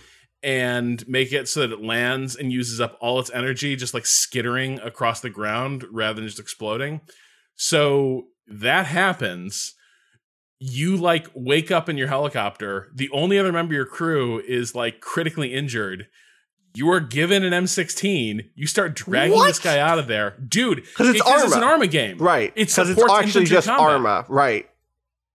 So out of nowhere, in the middle of this helicopter game, you are basically dragging a dude across like across Afghanistan while being hunted by the Taliban. Um and that's why you don't fly helicopters for the army anymore. And it's like A good reason. out of it's completely out of the blue and it's like one of the most impressive like military game sequences I've ever seen because it's not in a military game. It's just Right. like Right. this is what happened to you it went bad um and now you don't ever want to do this stuff again uh, God. and like that's kind of what that sounds game was. incredible. Why didn't yeah. anyone talk to us about Microsoft Flight Sim. Fuck that. We should have take on helicopters. Uh, give me that. Hey everybody, welcome to Take On Helicopters Week here So- at Waypoint. i will say there was In this one thing essay, I will. i underrated that game i think for another reason which was that i didn't know enough about helicopters. And so i thought i was just really bad at the game but it turns out there was a really bad bug. Um Hmm. so i couldn't i was like landing in this game is impossible. Like the game's like okay get really low drop into a hover and now just ease off on the power and gently touch the skids down. Every time you do that the helicopter would start rocketing back and forth on its side at like blinding speed. The rotors would touch the ground and the thing would explode. Oh my god. and i was like i'm just bad at like this is tougher than carrier landing. Like what is going on? Like i'm just i'm just crap at this. So my only solution was to basically not get that low and cut power from like 20 feet up and just like land. And the game was like you're really bad at landing helicopters. And i was like the only way i know how uh, it turns out later they had to patch um they had to patch a ground effect bug which was the rotor wash was way too strong and so it was creating this like oh. crazy strong pocket of air from your rotors that was causing your helicopter to skip as it got closer to the ground and that was a that was a bug that was in the version i played and if i knew more about helicopters i would have been like this is fucked up. But instead i was like i cannot take on helicopters. These are just you I have to be a special man to pilot these beasts God. Well, thank you for taking us into a world we did not know existed. No, existed. please, no. Click on this. Click on this video Oh, okay. um, at this time code that I have shared into our group Oh, chat. okay. Um, it's a, a take on helicopters uh, time uh, time trial. People speed running. Oh, speed running. just- okay, are we you Yeah, counting in or we just Yeah, play? ready? Yeah, go ahead. Well, yeah. th- uh, okay. Ready? Three, two, one. Click. Oh, This is there's some wild Eurobeat. Oh, there's uh, some wild Eurobeat playing in this helicopter that's flying through rings, uh, and everyone in the helicopter in business suits is bobbing their head headbang. along to these dance rhythms. This is. Presumably a, mo- a headbanging mod. I can only. I I, only. what if it assume. isn't? What if they just built This it might like be this? the game. This just might be the game. This this is a bop. Wait, how are you gonna get through this one? There's a giant This cruise looks- ship. Oh God, This no. seems really Fuck hard. that. Oh, I would not like to fly. I would not like to take on helicopters. All right, I'm closing this. Wait a second. Is Uh, this a Miku? Is this a Vocaloid? This does sound like a Vocaloid, so probably not. probably not in the game. No. Uh, Can you play that game with a controller? I'm, I was looking that up as I was doing this, and it doesn't have actual support, but it sounds like you, you can, can you can you can make it work. fake it. You can yeah yeah yeah. That makes sense. Um, geez, I feel like nothing else we say is going to live up to that that segment. No, we, I feel like oh, we need a punt on everything else feel to another everything else podcast. is just kind of like. Blasphemous is pretty good. We can talk about it another time. Uh, But you you you punted on blasphemous last time. You just want to say something nice about blasphemous. yeah, I uh, I will. The nice thing I'll say is that I uh, so blasphemous, which is a uh, you know, to be reductive, a not even reductive. It's because this is what it's trying to be. Is a 2D Dark Souls. Uh, traditionally, I've been dismissive of Hold on, this like is the any. drop. Tr- Still watching. Rob is headbanging. he's gonna be, he's gonna watch that video all the way to the end. Oh, of, yeah. uh, that time trial. All right, so you're Um, playing Last of Us again? no, Bla- blas- blasphemous. blasphemous. Blasphemous. Blasphemous. Rob is now just listening to techno Yeah, uh, um, while recording the pod. um, I, yeah, I- but I've mostly been dismissive when I see those trailers because it's like cool, like you know, do we need to do this? Like, I Yeah. understand, I get it. Yeah, 2D Dark Souls, like, um, and so mostly I've just like just been outright dismissive, even though a lot of the times they have art styles that seem, or even gameplay mechanics that seem potentially interesting. So I definitely watched the trailer for Blasphemous and was just like, yeah, I'm good. Like I've played enough of these that don't feel good that I just became dismissive of the whole sort of attempt.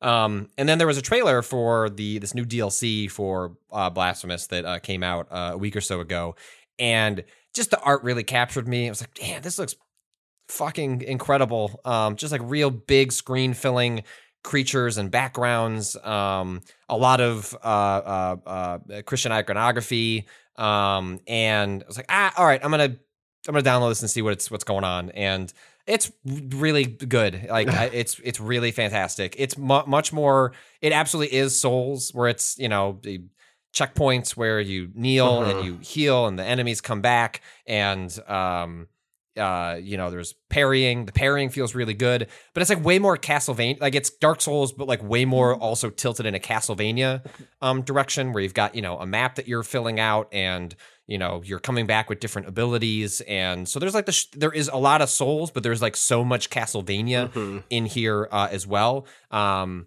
and it's just so so so pretty. Um, uh, I'm going to be actually interviewing the developers uh, tom- tomorrow um, because like this was a game made in Spain in which it's pulling specifically from like Spanish like, Christian Catholic. Yeah, yeah. Okay. yeah, iconography. But when they released the game, they couldn't do anything more than an English dub, even Huh. though they're Spanish developers because they couldn't afford to it. And I read, I was reading right. this article, I was reading this a Reddit thread where one of the developers was explaining, like, yeah, like we have a lot of pride in, in Spain, and this game is like very, very, very Spanish. Like this, you cannot separate that from from this game at all. But that to appeal to the largest possible audience, they had to put in um, just English um, voiceovers. And so when they did the DLC, the game had been uh, a, enough of a success that they could go back and finally do like a proper Spanish um, uh, dub with. And the the write up I had was like this this reader.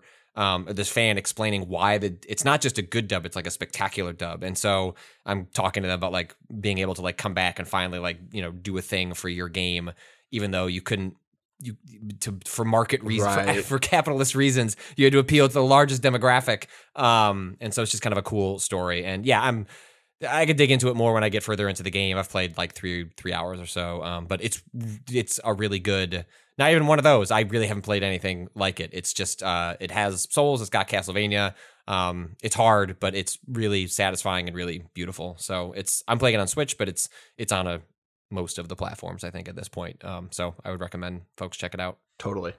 Um, speaking of things that we're like dipping into that are like Souls plus blank, uh, I, I just wanted to shout out. I revisited um, Remnant uh, from the ashes, which was Oh, free nice. on the full circle yeah, epic uh, game it is, store it is free on the for Epic. some it still is, I think, right now. Um, that game rules. Like I, I, I so um, still on my list i you should would play this game. Like to. I, I, it is, it is so good. Were It you has this high on it before? I I remember was- you were- you praised it a lot. I praised but it I a don't lot. remember you I fell off of it. it down to it rolls. I, I fell off of it because I um I was playing with a co-op friend and we just like stopped playing together and the way the, the save system works is that you keep your character but not world progress because each world is a randomly generated seed um that like combines like the, the very very easy example of this is just like the bosses you get are different uh, you know, there's like two different world bosses you could get in, in for each per each kind of like big level. There's a bunch of little smaller bosses. There's other little events and like encounters that may or may not trigger depending on your your playthrough. Um, and uh, so I went back to it and got back to where I was in my own save, and then in fact went further, and I'm like a full level, level and a half past where where um, uh, I was the last time I played and it's just like consistently the enemy the enemy encounters are really good the the um, boss fights are really great the the basic just gameplay feel that that I was certain at the time ruled, uh, and it still does. And having spent time away from it, going back to it is like I wish that there was even if this game was Warframe, I would be gone. Like if Warframe felt the way Remnant does, if it was that style of, of like games as service, ongoing MMO style thing, Remnant would be the one that I would want to play because that's how good it feels to to like move around the world. People don't remember it's kind of like uh, third person uh, uh, action RPG with lots of Dark Souls um, uh, kind of uh, inf- influence around boss design, world design, um, even I'd say even some some like aesthetic touchstones. Um, and my, my favorite thing about this game is just, and it's been long enough now that I'm willing to talk a little bit more openly about it, is that there's like a there's a real bait and switch, which is the game is advertised as like a post-apocalyptic like shooter, uh, and the first area is a ruined American city. Um, that's been taken over by these monsters called the Root, which are big tree like zombies, basically. Um, uh, and that's true.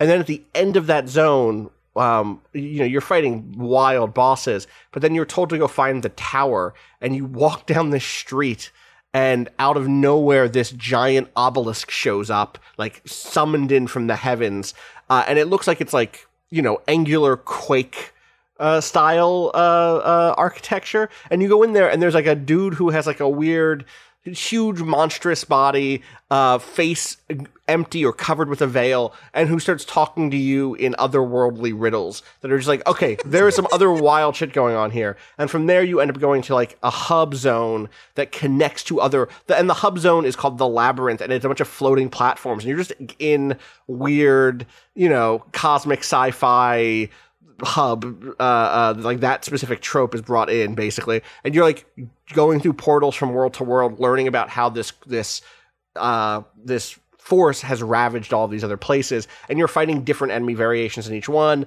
and learning the myths of their of these different worlds. Like here is a desert you know uh, uh, uh world that's been that pushed that managed to push back the root uh and you're fighting against the people there. And here you're in like swamp land and there's like a bug queen and a bunch of gross bug monsters. Uh and it's just like it is it is to some degree a popcorn game for me. Like it is definitely turn my brain off uh, shoot, make the numbers go up.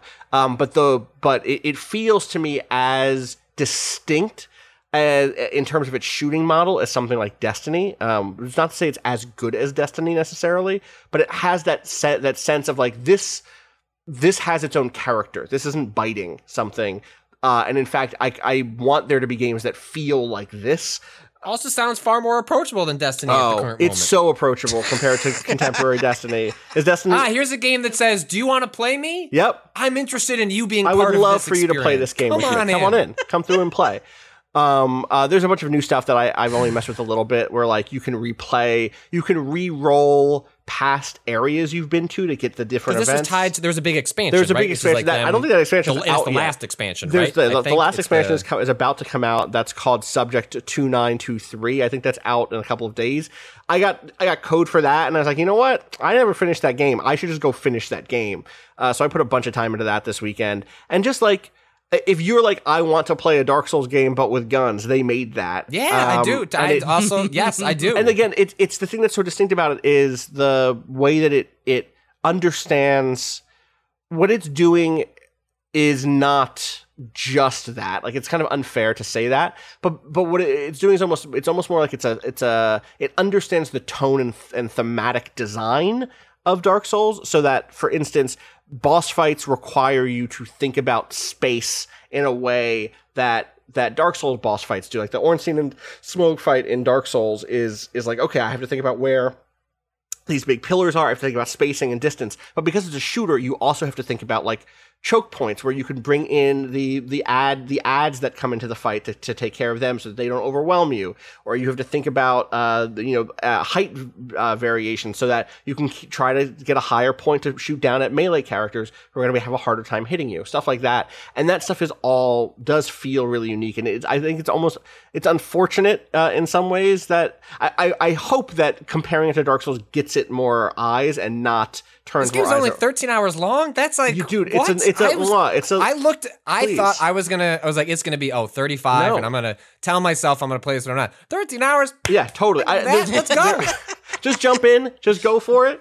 Uh, there's some hard fights. Listen, you need to co-op, buddy. I'm right here. Hit me up. Okay. Hit me up.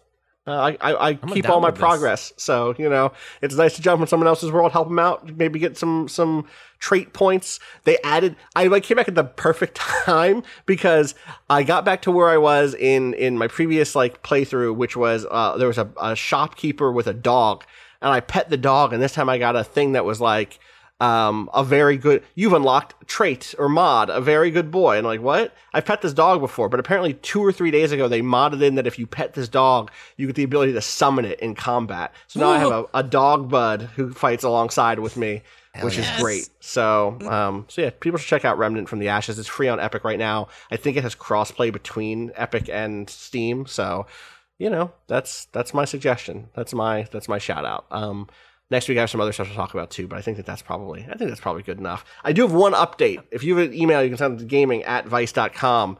Uh, last week, we talked about bad corporate emails. Do you remember this? Uh, Yes, Yeah. right. We put out a well, we did request. put out a request. Uh, I got, we got, we got two of them here. Um, first one here actually came into me from from uh, uh, someone on t- Twitter, uh, and I'm just going to read. Uh, I have to edit it a little bit because I don't want any, I'm not trying to get anybody in trouble here. Okay, so this is anonymous. Okay, so the latest Waypoint Radio episode, the tone deaf corporate email thing. A few years ago, the head of my company sent some emails around the holidays, uh, similar vibe, trying to engage with people, and it had an actual poll to let people vote on what he should name his boat. This motherfucker has a history of just showing his entire ass at least once or twice a year and continuing to fail upward. Wow. Uh huh. But the wrinkle in this story is that I can't find this email anymore. I think that corporate communications people are really leaning on that recall email button these days, like some auto delete my tweet feature. I'm sure that it still exists or that it's subpoenaable, uh, but it makes it way harder to access. Anyway, corporate America is a prison. This job is a prison. Obscure home movies references forever. Can you imagine? Can you imagine vote on the name of my boat? I guess if I could That's submit my own names, I'd have a good time. But I bet Yeah, I, I, wanna bet it was a picture multiple of the, choice. What kind of boat? I don't know. Probably a yacht. Cause, yeah, because just like boats can boats can range, right? Like Mm. the most charitable version, it's like oh, it's just like a little Not ones that have boat. names, But Patrick. you're right. Yeah. Oh no, hold on. You name everything. No, no, no, Yeah, no. You get a no, boat. Ka- you are incorrect, names their Cado. boat. Everyone, you buy a boat that has a name. Like I know Like Yeah. where we go in Wisconsin, like all those boats, even the dinky ones that I know that is a hand me down, and they're just using that boat until it costs more than a thousand dollars in repairs, and it's going to the junkyard. They all have names. I don't know. My oh. family So- has one that's just an onboard motor on like what's basically a bathtub. That doesn't have a name. You- I Not would yet. My, I you would, should give it I a had name. that, I would give that thing a name. It's Give up that to a you. name. You can do it. You should give it a name. All right. But I agree, it's probably a yacht. Here's a way to make can but with this okay, say it's a yacht. Uh huh. What if it's a big enough yacht that you can throw everyone a sick boat party? And you're like, hey, let's name my boat. And then that would be the good. That would be the good guy, rich person. It still like, might be not like, be because, like, ultimately, Well, it's I, uh, like a day of bread and circuses, and Yeah. then like, get off my boat. And then I get the fuck don't off. Get the fuck off the the SS I own you or whatever. like um we got another one of these that came in. Uh this one also I'm not gonna read names. I'm not gonna read anyone's name here just in case. When I worked at Restoration Hardware, I guess I'm just naming names. I changed my mind. uh, uh, I'm just not saying who sent it. Uh, we once got a missive from Senior VP that was to be read out to all staff at the morning meeting. His motivational tactics uh, were to encourage us to be all in, quote unquote, like Hernan Cortez's men, the conquistador, when he had them burn their boats so they literally couldn't go back. Yes, he wanted to sell furniture like we were Cortez, the killer of the fuck- uh, fucking up the Maya. Whew. Bad. Bad. Not good. God damn. I love, um, like the type of corporate brain rot that's like, I'm not just upper middle management. I am the 21st century Genghis Khan. Yeah, I'm a conqueror. Uh, yeah, I am. I am going to sack their villages and raise their walls, and by that I mean I'm going to show 15% revenue growth uh, across all districts uh, this quarter. Oh, these absolute nightmare people. Uh, I got another really important question. This one comes in from Waz, who says, "If you ask for ketchup at the drive-through, how much should you get?" The Whataburger next to my apartment keeps giving me one when I ask for spicy ketchup, and I feel like this isn't low. enough for a medium fry. Bonus question: Best fast food burger that's under seven dollars, meaning no Five Guys or or Muya. What's Muya? I don't know Muya. Muya's fine, but they're too expensive, and yeah, I think Shake Shack is also over seven dollars. It's they? right on the line. they it's are. right on the line. Because I, love, lo- I, burgers? lo- I love Shake Shack because that would be my answer, and I'm, I'm pulling up the app. Yeah. I just the pulled it up. Shack burger, regular Shack burger, no, nothing special on it. Five ninety nine. Hell That makes yeah, that's cut. my answer. That makes the cut. Hell yeah, I like a Shake Shack. That oh, the little crispy bits on the end. Mm.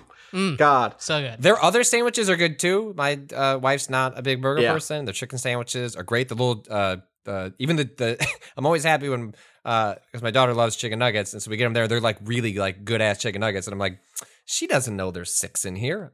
Go, Yeah. you can have five. Fair. She's a small person. She doesn't need. She's- she doesn't need six. all that. You're just gonna, you're gonna waste one of these anyway. You're gonna stick one of these in your Very nose. quickly, but absolutely, you're being you're not getting enough ketchup. If you ask for ketchup, two is the minimum. At least two. At least two. Yeah. Ideally, someone someone gives you Well, that's three or thing. four. Spicy ketchup. It's one of those like fancy sauces. Usually, you got to pay extra for those. Yeah, but is that true? I feel like. Whataburger spicy is that? A, I don't. I don't know. know- I don't know about specifically specific- Typically, this, is- Whataburger, this is a I just business mean- model because there's like there's some chicken places that are like our chicken's cheap. Oh, you want dipping sauces? Right. True. Mm. True. That'll cost you. True. like, which is a perverse business model. But I, yeah. I guess the dislike question then is if if let's say it's you know an an, an an additive to to get the additional one. If you're how much are you willing to pay for that extra ketchup? like Okay. is Right. fifty cents? You're good. Rob, 50 Rob cents has a a burger for a answer. I ketchup. think. no, I'm Oh. just saying. This is how capitalism has robbed us Uh-huh. of the things that like are rightfully ours. The best burger place is like the greasy spoon place like in your hometown True. that like just sears the shit out of a burger. That thing that everyone loves about Shake Shack is a That's pretty burgers. common style. That's Yeah. a smash burger and that Yeah. was a really common style, but those places started going out of business cuz they couldn't pay their fucking rent and they were Right. just getting like steamrolled by the marketing of places like Five Guys and shit. But like I just looked it up. Uh, if you're still in the Northwest Indiana area, let me know if Miner-Dunn is still good because they are still charging uh, five eighty nine Oh, for it. a really good smash burger uh, burger, and they make great milkshakes.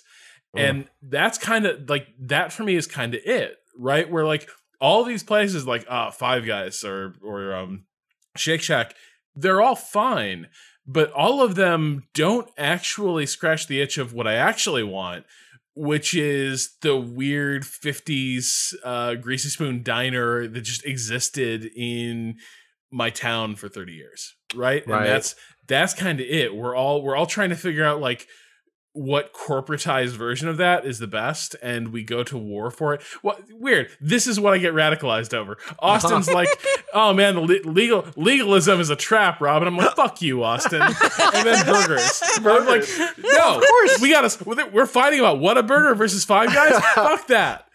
Rise up. Defend, defend shoops God. Uh. well, this is I I the I mean, for what it's worth, what you're talking about is material and and real. Food is real. Food is in front of you. It's it's easy to get f- fired up about food. Uh, and and, and those places would hire you again, the way That's the the reason thing. the reason that legalism works is because it's abstract. You go like, yeah, I guess it's fucking up in the clouds or in the courthouses. Who cares? Fucking that burger. You remember how it tastes. You should get radical about your burgers, and that's why you should come to my new burger restaurant. Now you got me thinking about a Juicy Lucy. Excuse me. yeah yeah yeah yeah yeah What's a juicy It's- Lucy? It's it's it's I believe it's the place they they claim to have started the phenomenon of the, the putting the cheese in Oh, the, the burger inside- as I- opposed I to putting gotcha. it on top. And so Juicy Lucy, I believe there's Inside like cheese. actual there is um like dispute over over that between like two different like chains. I Like, love Juicy that. Lucy's in in Minneapolis. that's my Um, favorite and shit. And my wife has family uh out there, and we always like make a point to like drag. I was like, look, if you're not taking us, we're going at some point to to get it. I even have like a coffee mug from there. That I now I'm thinking about that that burger, and it's just it's causing me some From it's causing me Wikipedia, some problems. two bars about three miles from each other on Cedar Avenue in South Minneapolis both claim to have invented the burger. Matt's Bar and the Five Eight Club. Matt credits the Matt's credits the bar's former owner and namesake Matt Bristol. One account claims it preceded his purchase of the bar in the 1950s, but that Bristol formally added formally added it to the menu and thus popularized it. Another version that the burger was invented by a customer in 1954 who remarked, "Ooh, that's one juicy Lucy." After biting into it, the Five Eight Club does not provide just took his a particular off. origin story, but the bar itself was originally a speakeasy during the 1920s. That's not that's not relevant. I don't care that it was a speakeasy. It doesn't mean it invented the Juicy Lucy. The two bars offer slightly different variations of the burger. One difference is It's the just spelling. explaining their secrecy over the origin. I see. I see That's what you're saying. Yeah, I got you. Yeah, they're like, but they're very secretive folk, aren't they? One difference is the spelling. Matt's removes the letter I in juicy, supposedly in an inadvertent misspelling dating to the burger's creation, while the 5-8 Club utilizes the normal spelling. Shirts worn by the staff of the 5-8 Club have the motto, if it's spelled right, it's done right. While advertising for Matt's bar says, remember, if it's spelled correctly, you are eating a shameless ripoff. They did not. They did not go for the Fargo rhyme season four. the Five Eight Club uh, offers uh, several different cheese options for their version, while the version at Matt's only contains American cheese. The rival, Yeah, I believe our family is a Matt's Bar family. Okay. We're like options. Fuck you. You take the burger that they make, and you'll like it. God. Uh, let me just put the last little little journalism m- media industry spin on this. In 2018, the editors of the Thrillist wrote that quote: "The Juicy Lucy is an important milestone in the evolution of hamburgers themselves." Leading the charge for industrious chefs and more than a few infomercial entrepreneurs to begin stuffing their burgers. That's the burger history there. Well, Uh, I if you're in Minneapolis, it's a it's a I don't know if they're doing takeout these days, but uh, it's it is a- it is one of the best. Like, in. it, was it was like a religious experience or That I- good. Part of that is probably because I only get it once Yeah. every f- four or five Yeah. years, but I wow, that sounds great. That sounds great. I love the name, the Five Eight Club. That's a great name. I love the name Matt's Bar. This is you're right. This is this is Fargo to me. I love it so much. um, the uh oh. Ooh, in 2014, President Barack Obama visited Matt's and had a Juicy Lucy, prompting the 5 8 Club to offer him one of theirs. I would, you would be so tight. You'd be so upset if the president showed up to have one of your bur- to have your rival's burger. Fuck. oh, I want that episode so bad. Um, Jesus. Uh, if you have local Jesus. food rivalries, please write in and let us know. Yes. I want. I want. There's another one we can look up about the uh, pizza in Chicago. Leave, Leave it for another day. We're not That's doing a it different today. day. Not gonna- Pizza, pizza rivalry. I mean, I have there's a pizza Rob, the, rivalry pla- in North Jersey. the place I took you to is involved in a in a in a, in a theft. Pequod's related, got beef? Uh, yeah, we, yeah, we well, I don't think they serve beef, but yes, they, I think they have a beef over. We'll look it up later. Look up Pequods. We'll, All right. we'll revisit this on I will. next week's episode. We will revisit another. Did you know the founder of Pequods executed Lou Malnati? oh my god. I uh phew, God. The if you have these, please send them in. There are so many of them, you know. Twin brothers who own different pizza shops, each of them refusing to say the other is the true inheritor of their father, stuff like that. Please send those in gaming at vice.com. I cannot wait to read all of your your restaurant rivalries. Uh, that would be a good podcast I say, rest, put restaurant come on. rivalries in a in a yeah. Someone someone. That's the name. That's right Rest- there. That's easy. Delete this It's ours. We own this. Add it. Add Austin, the add it to do- that yeah, I'll add secret it to that document. document. Don't worry about it. Fuck lore reasons, but, but, for food. but But, oh, food? I love it. Fuck. Fuck. You do okay. So the way you, you build this show, I well, we have to we have to stop. I can't dream You up can't the, don't the put this block. on tape. This is ours. Put it on tape and then send it to yourself in the mail so you own it. That's, That's how it copyright works. That's how copyright works. um, all right, everyone. That's going to do it for us this week. I'm Austin Walker. You follow me on Twitter at Austin underscore Walker. Follow the show, Waypoint, on Twitter, waypoint.vice.com. Go read Rob's review of Flight Simulator. Give Microsoft Flight Simulator time. It's trying to give you the world. Bam. You're in, in, Rob, that's your best Don Draper headline I've ever seen. uh, Patrick, where can people find you on the internet? Uh, they found amateur club. Like, uh, one last thing. Uh, uh, my daughter saw me playing Fall Guys and then wanted to play it, and it's too complicated Oh. and hard for her to do. Um, but uh, I don't push games on my kid. I think parents that relive their youth through their children should rethink their priorities. I don't care if she plays games, but she said like I'd like to play one of these, and I was like, okay, so. I don't know what she should play because I've spent no time like thinking about what games she would be interested in. So if people have recommendations, she almost she's almost four. She'll be four in a couple weeks, and Hmm. her eye hand coordination is pretty good. So Okay. I don't know. I was thinking of like one of the Lego games that I could play with her. But if people have recommendations of games they play with their kids, I would be curious to hear those. So at Patrick Klepek. I'm currently. Snipperclips. Wait, what would you say, Cado? Get Snipperclips. Get Snipperclips. Well, I think that'd be you too think hard so? for. Yeah, that- that game's hard. Yeah. It's funny Uh, though. It It is is funny. It is. It's funny- It is. But it's just it's like it's like the the thing you don't realize though is like well I guess Snipperclips doesn't have cam- like the camera manipulation is like the big like, hard part. Like she understands she she could hold the Fall Guys controller and m- move it around. It understands 3D space and like understands jumping and like could do that. But then it would just like she'd touch the other analog stick and it was just like uh, and she started to wrap her head around it, but yeah. it's uh that's a lot It's for a lot. four year olds. So like games that like don't involve camera movement, which is why the Lego games seem like they might you just run around and smack the A that button. makes sense. But maybe Um, Rob, where can people find you? Is the Juicy Lucy really that much of an innovation? This is what I'm saying. Like, it took a team of researchers to be like, cheese in the middle. No, someone got some ideas, put some cheese in the middle. ideas ideas only seem obvious in retrospect. Mm, Damn, true, true. The episteme has changed. The paradigm has shifted. We've also, moved on Rob, to a have new you ever put cheese in the middle? That's hard. I mean, Getting that Mm. temperature to cook right, like that meat to cook right, and then still have melted cheese or not too cold cheese in the middle. Cado? There's a on it lot right of now. temperature. Cado right, speaking that for the you have. To deal Kind do you get fired as a short order cook or something? Look, I'm hey, just fuck saying. you, man. we do hard Let me tell work you, back He there. worked, at, he worked at Matt's bar. Yeah. we do a bunch of different cheeses. We don't even just do American cheese. American, just American cheese? Yeah, it's a single temperature. Cheese is melted at different temperatures, asshole. Yeah, different melting points. Asshole. God damn. um, uh, Rob, you didn't say where Rob's acting on Twitter. Oh, Cado. uh, Rob Zacny. Cado, you've earned it. Where are people? Where can people find you on the internet? At a underscore Cado underscore appears on Twitter. There it is. Uh, we'll be back next week, and, and whether or not you're for legalism or against Next it. week? It's Oh, Monday. fuck, it's Monday. oh, fuck. It is Monday. It's Monday. It's Monday. We'll be back in a few days. Is anything happening this week? What's what are we what are we looking for? There's a Nintendo, in, Nintendo Indies thing. SGDQ's happening, which is it's very funny to watch it. You know, it's like I'm glad they're doing it despite not having. But like the crowd is such an SGDQ thing at this point. Yeah. Um, I kind of like it. No one's shouting anything. So That's uh, that's what Twitch chat is for. Everyone's just you know typing or. Yeah, I love it. I love if I could if I could take crowds at live events and shove them to the side of the screen the way that I do with chat, I would love more live events. Uh, Hey, man, Austin Twitch used to really enjoy thing. golf before people started shouting in the hall, and then just I, I get the fuck out of here. he This was is, glad when Gary McCord got fired. you're ruining the guy. elegance of the moment.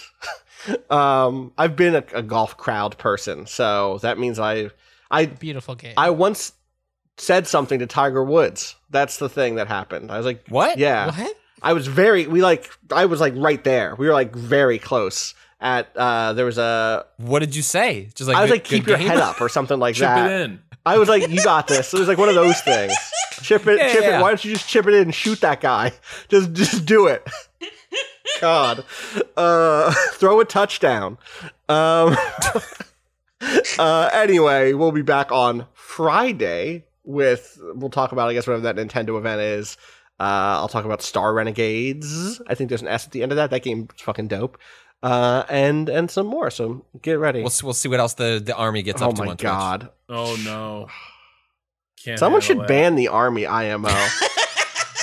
the army is canceled. Um, first they came for Genghis Khan. Oh, God, for its own good. This is like this is like some go tell the Spartans shit, but like on Twitch, where it's just like Oh. just these poor bastards like in this bunker. Their only company, Twitch chat, uh huh. and a very sad looking stuffed Snorlax. It's really bad. and like they're just gonna be kept there until they're released from this hell. It's hey. until the location is Seconds ago, it looks like, or no, was this yesterday? When was this? No, this was moments ago. No, Gault just read a Uh, yeah, piece, Matt Gault just put a piece. The U.S. Army makes an awkward return to Twitch. So go read that. Just go watch the archive, and it's mm, it's a beautiful. It's the one time I've uh, encouraged uh, Twitch chat. It was you know Also, that oh that image is great. That image that cuts to the, the Yeah. article is good. so good. if what it takes That is for the summarizes it. location to fall, good luck. They're in Fort Knox. They're doomed to that hell forever.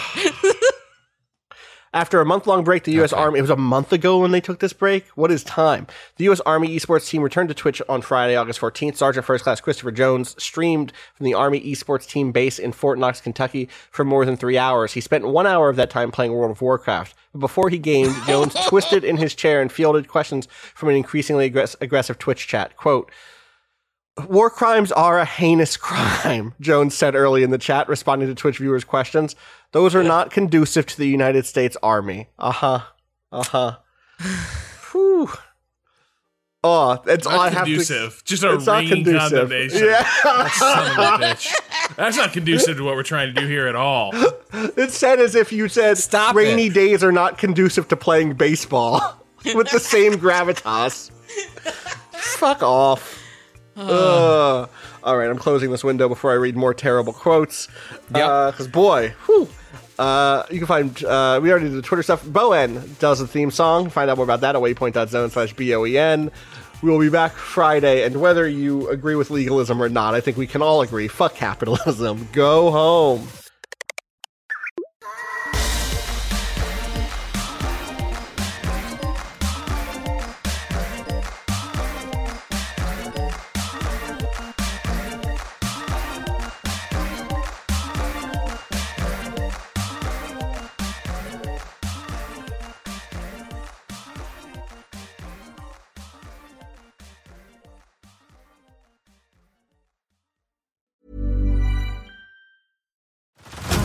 Head over to Hulu this March, where our new shows and movies will keep you streaming all month long. Catch the acclaimed movie All of Us Strangers, starring Paul Mescal and Andrew Scott.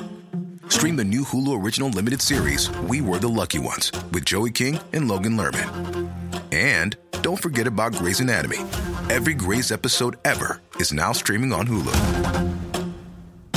So, what are you waiting for? Go stream something new on Hulu. Hell of a diner name, by the way. I would go to Lovecraft Country. I want to go to a diner right now so bad. Not so bad that I'll do it, but I want to.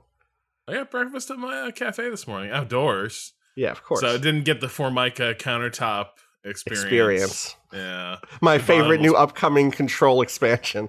the Formica counter experience. the FCE. Uh, God. How's everyone doing? Good. I'm Yeah. here. When you're here, your family. Huh? Thanks, Cado. Appreciate it. I'd probably feel better if I hadn't done a 3 a.m. embargo. Oh, was that? Yeah. Mm, I'm That's not good. sleepy. I'm sleepy now. you look sleepy. You look dark. Yeah. Yeah. it's- Oh man, Rob sending me a message at 1.30 in the morning. Hey, look, you were his time, green. 12:30 my were time. Are you are you up? No, no, I was not up. No, I got. I was in bed. I was. in bed I was like, even I was asleep by then. every time I was reading a sentence, I was like, something new was wrong with it, and I was like, that's not good. Like that's one of those things where you're, where you know. It's not like you're catching things. It's not like you Yeah. keep finding things because you're so sharp. It's because for everything you fix, you fuck up like two other things. Totally. Why does it keep doing this? Open the right thing. I like that we're bit decline. podcasting with the commander from uh, XCOM. What? I wish. Just for a second there, Rob was completely silhouetted, silhouetted like the Oh. fucking. Yeah, the way his win- depending on how like tall Really he is good. versus his uh, windows changes his uh, lighting much- complexion. Yeah. Yeah. Yeah. Um. All right. I'm ready to clap if y'all are. Yep. Hmm. I'm ready to No, yawn. yeah. Is what I'm ready to do. second. Apparently. Shout outs to right. Indonesia. Mm-hmm. Um. Let's do three seconds.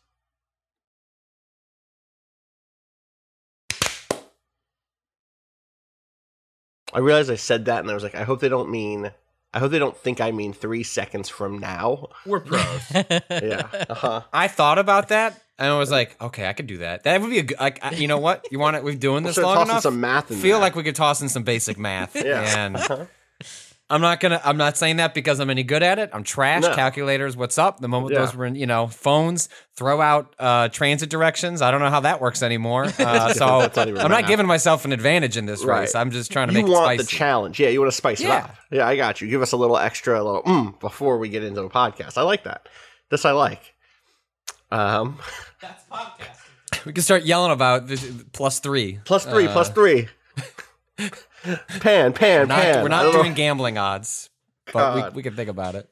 Uh huh. all right.